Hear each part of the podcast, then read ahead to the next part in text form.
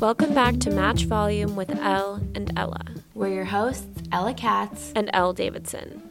So, Ella, can you tell us a little bit about who is joining us on the pod this week? This week, our friend and fellow reporter Caitlin Calfo sat down with journalist Brandi Morin to discuss the genocide of Indigenous women and girls in Canada. Brandi is an award winning journalist from Treaty 6, Alberta, Canada. Before we get into it, we do want to warn our listeners that the content in today's episode may be triggering for some, as the conversation touches on themes of sexual violence, abuse, and racism. Here's Brandi Morin. Thank you so much for being with us, Brandi. Um, before we start, I'd love if you could tell our audience your name, your pronouns, where you're talking to us from today, and a bit about your professional background. Tansi, hello. This is Brandi Morin. I'm so excited to be here today. I uh, am from Treaty 6 in Alberta, Canada, from the Michel First Nation. Um, I go by she and her, and um, I am a freelance journalist uh, specializing in uh, telling Indigenous stories uh, nationally here in Canada and internationally uh, around the world. I've been doing this work uh, full time for almost 10 years now. I wanted you to talk to our audience about an overlooked genocide missing and murdered Indigenous women and girls. I know you are from Canada, but this stretches even into my own backyard in Los Angeles. In 2016, there were 5,712 cases of missing and murdered Indigenous women and girls, yet only 116 of these cases were logged into the Department of Justice's database. Why are these women endangered and at such an alarming rate? Yes, this is a, a crisis across uh, North America of uh, violence against Indigenous women and girls. This has been ongoing uh, since uh, Europeans arrived on this continent. Um, it's uh, named a genocide by the National Inquiry into Missing and Murdered Indigenous Women and Girls here in Canada, a final report which was released in June of 2019.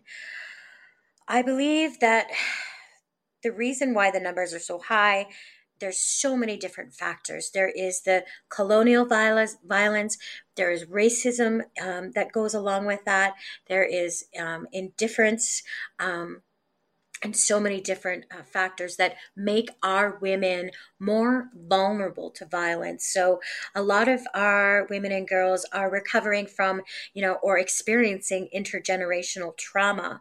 So um, the trauma of colonialism, the trauma of residential schools, which in the United States, I believe, are called boarding schools, where um, Indigenous children were um, ripped from their homes and forced to attend uh, white run schools, religious schools, in uh, an effort to assimilate them into the mainstream European culture.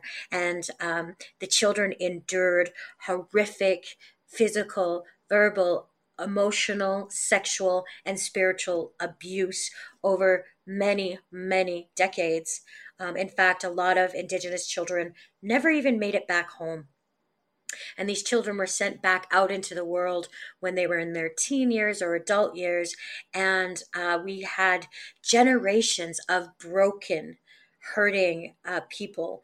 And um, the the effects of that um, are relayed in the generations of you know dysfunctions uh, and addictions. We had follow ups from um, the residential school system um, that's still going on today. It's known here in Canada as the '60s scoop, and what it uh, is is um, you know child and uh, family services removing children from their families and placing them into white homes. Again displace displacing uh, indigenous children and families. Um, these families are reeling and not really given a lot of resources you know to heal and having their identities completely stripped from them.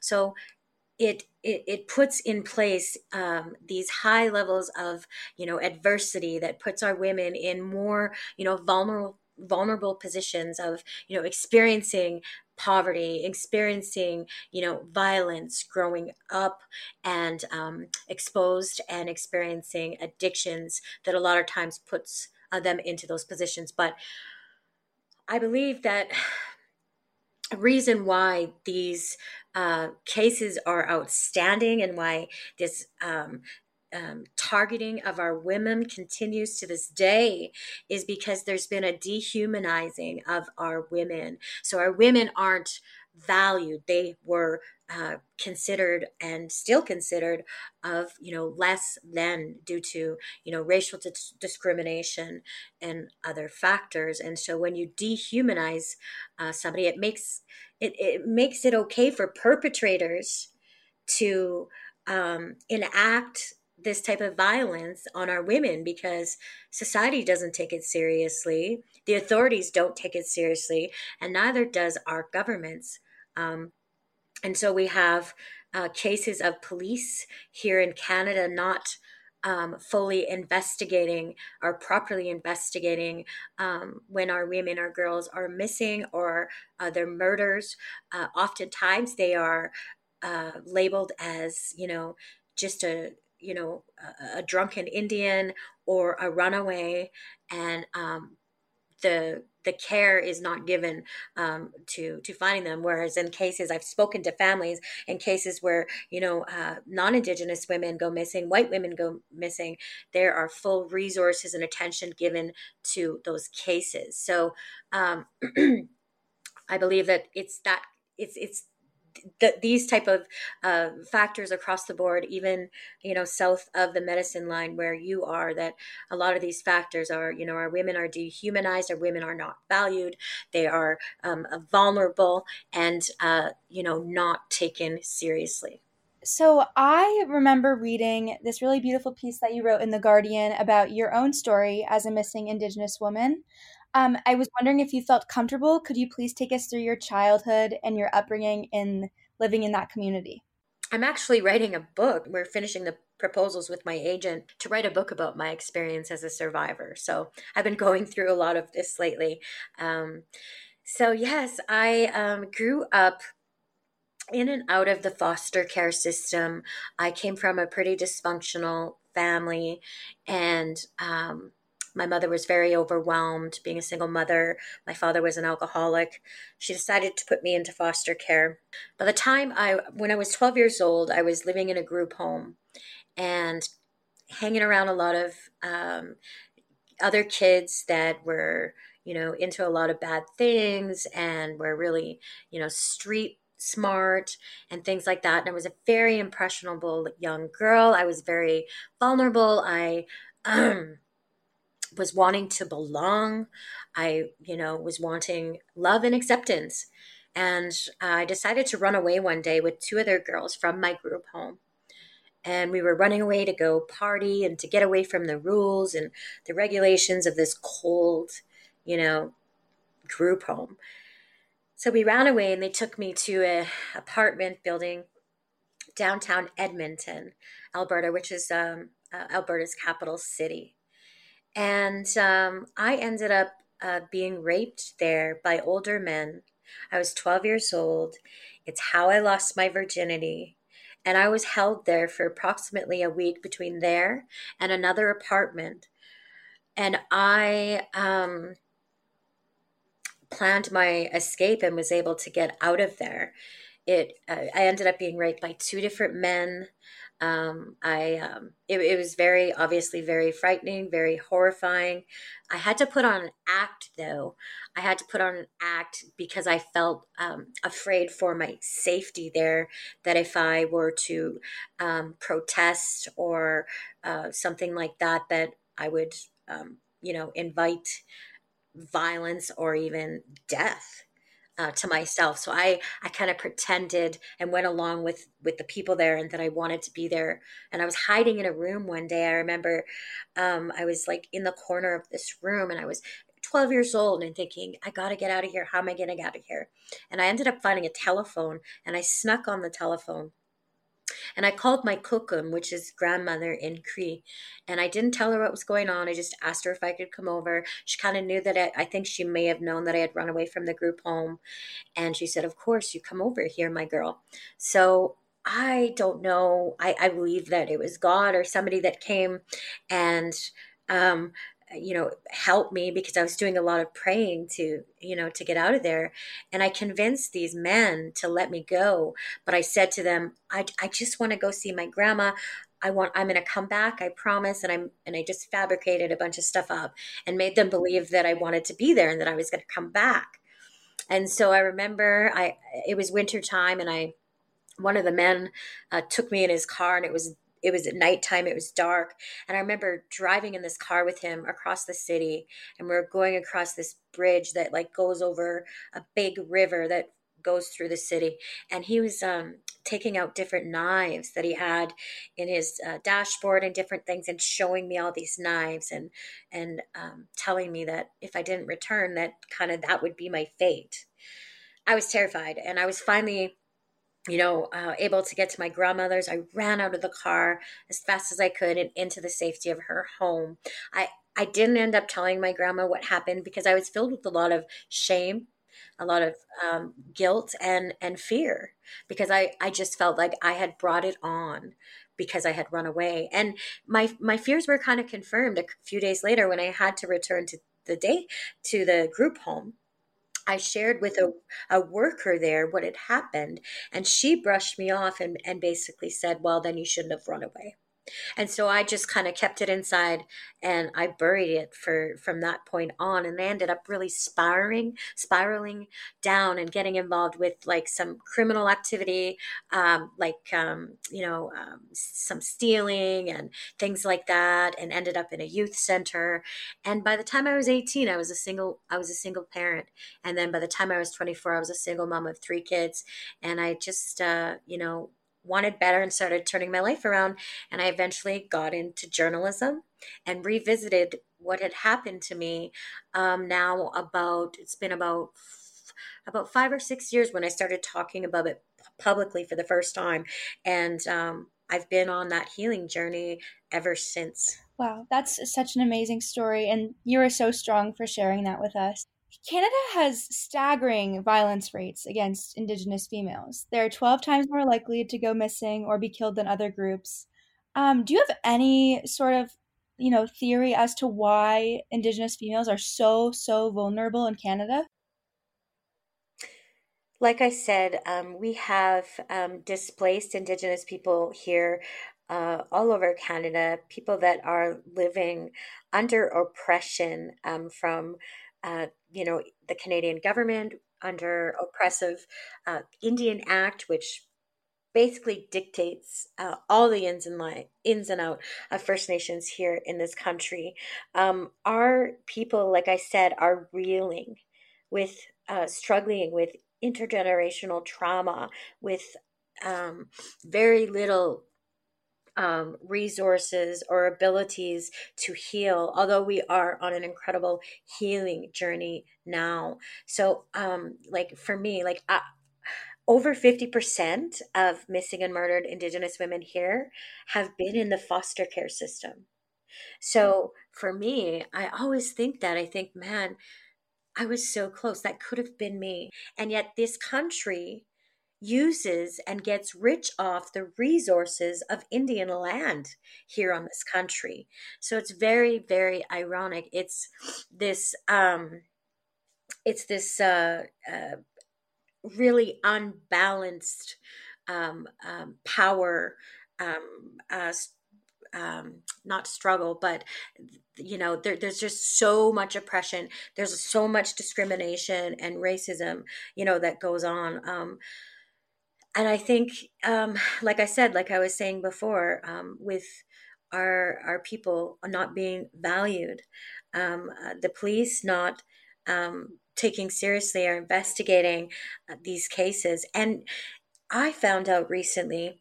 Um, I hosted or I moderated a, a panel on um, missing and murdered Indigenous women and girls and the media with Journalists for Human Rights.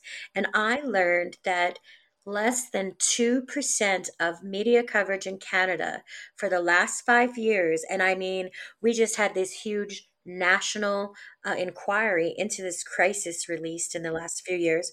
Less than 2% of media coverage has been about this crisis. That is so interesting to hear, especially because in the United States, I feel like I at least look at Canada as some sort of historical like heaven. So you had gone back and you had talked about the national inquiry. So I know that Canada in 2019 declared this a genocide um, on the topic of missing and murdered Indigenous women and girls, but on the legislative side, what has been done? Prime Minister Justin Trudeau's uh, government and Justin Trudeau himself promised at a ceremony at the release of this uh, National Inquiry final report that he and his government would do whatever it takes to implement um, the calls for justice um, in out of this report. And they promised that they would um, have a national action plan by, you know, June of 2020, which would be a year later.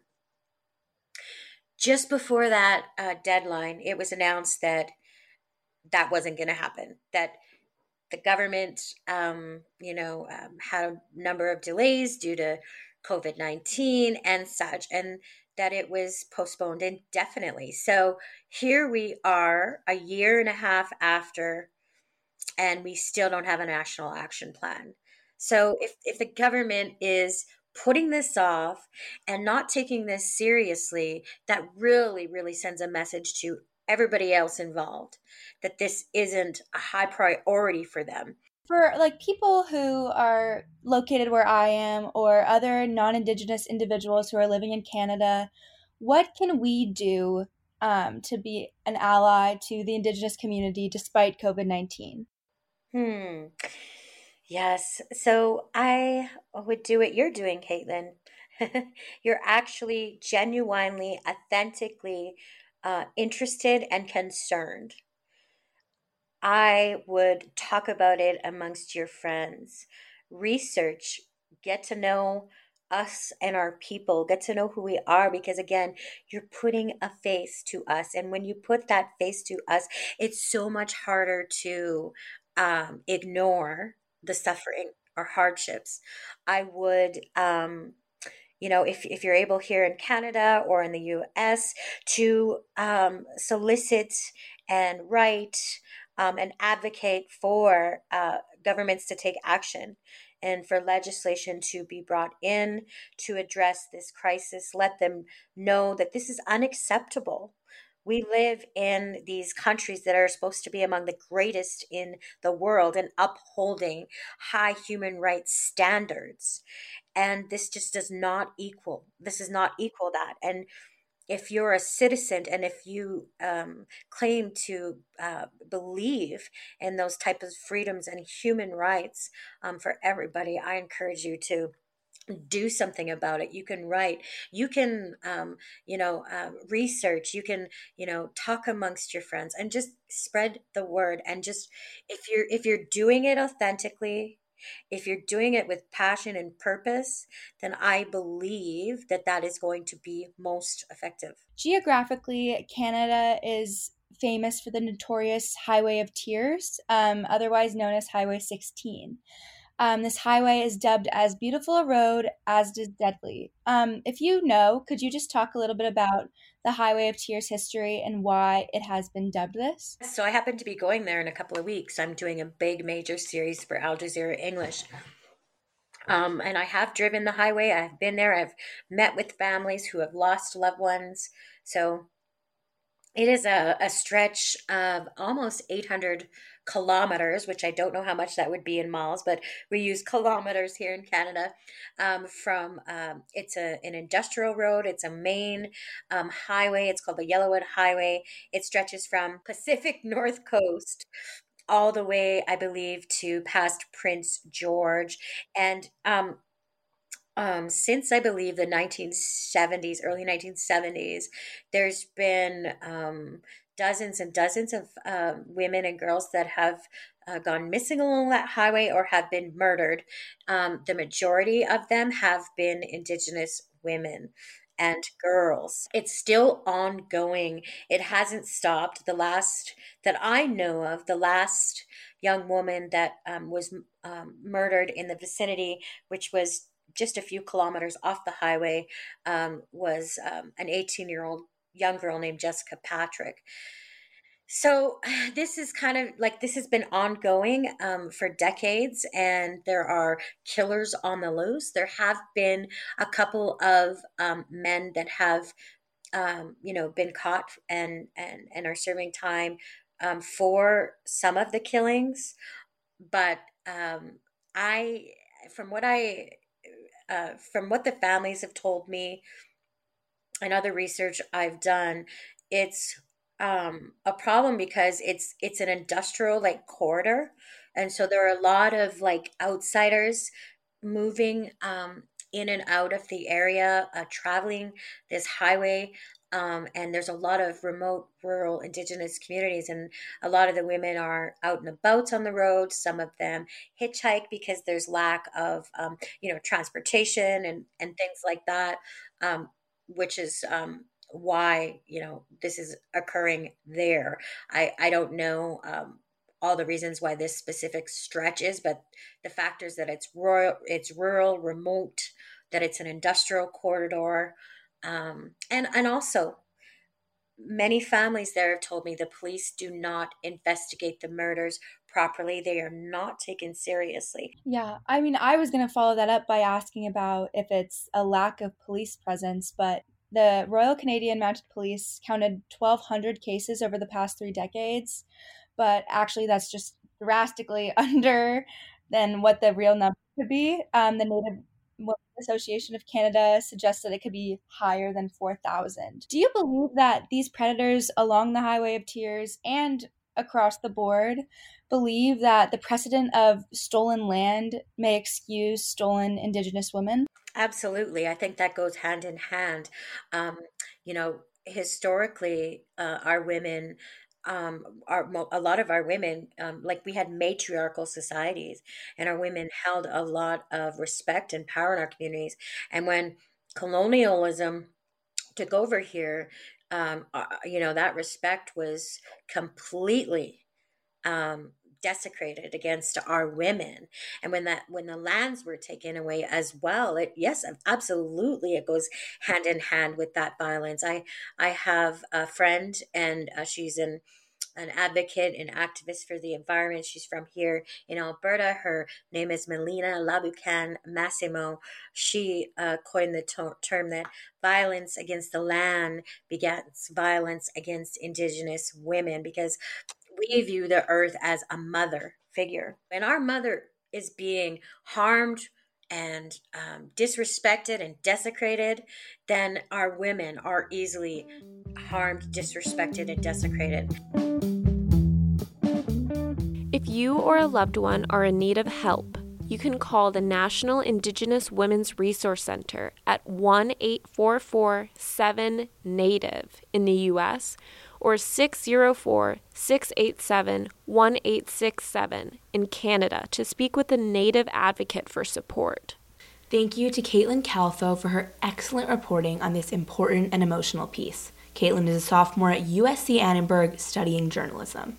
We ask every guest the same question to wrap up our interview. If you could go back to your early 20s, what would you tell yourself? Here's Brandi's advice Just keep going it's worth it. It's worth it to keep fighting for what you believe in. It's worth it to give and fight to inspire through your work.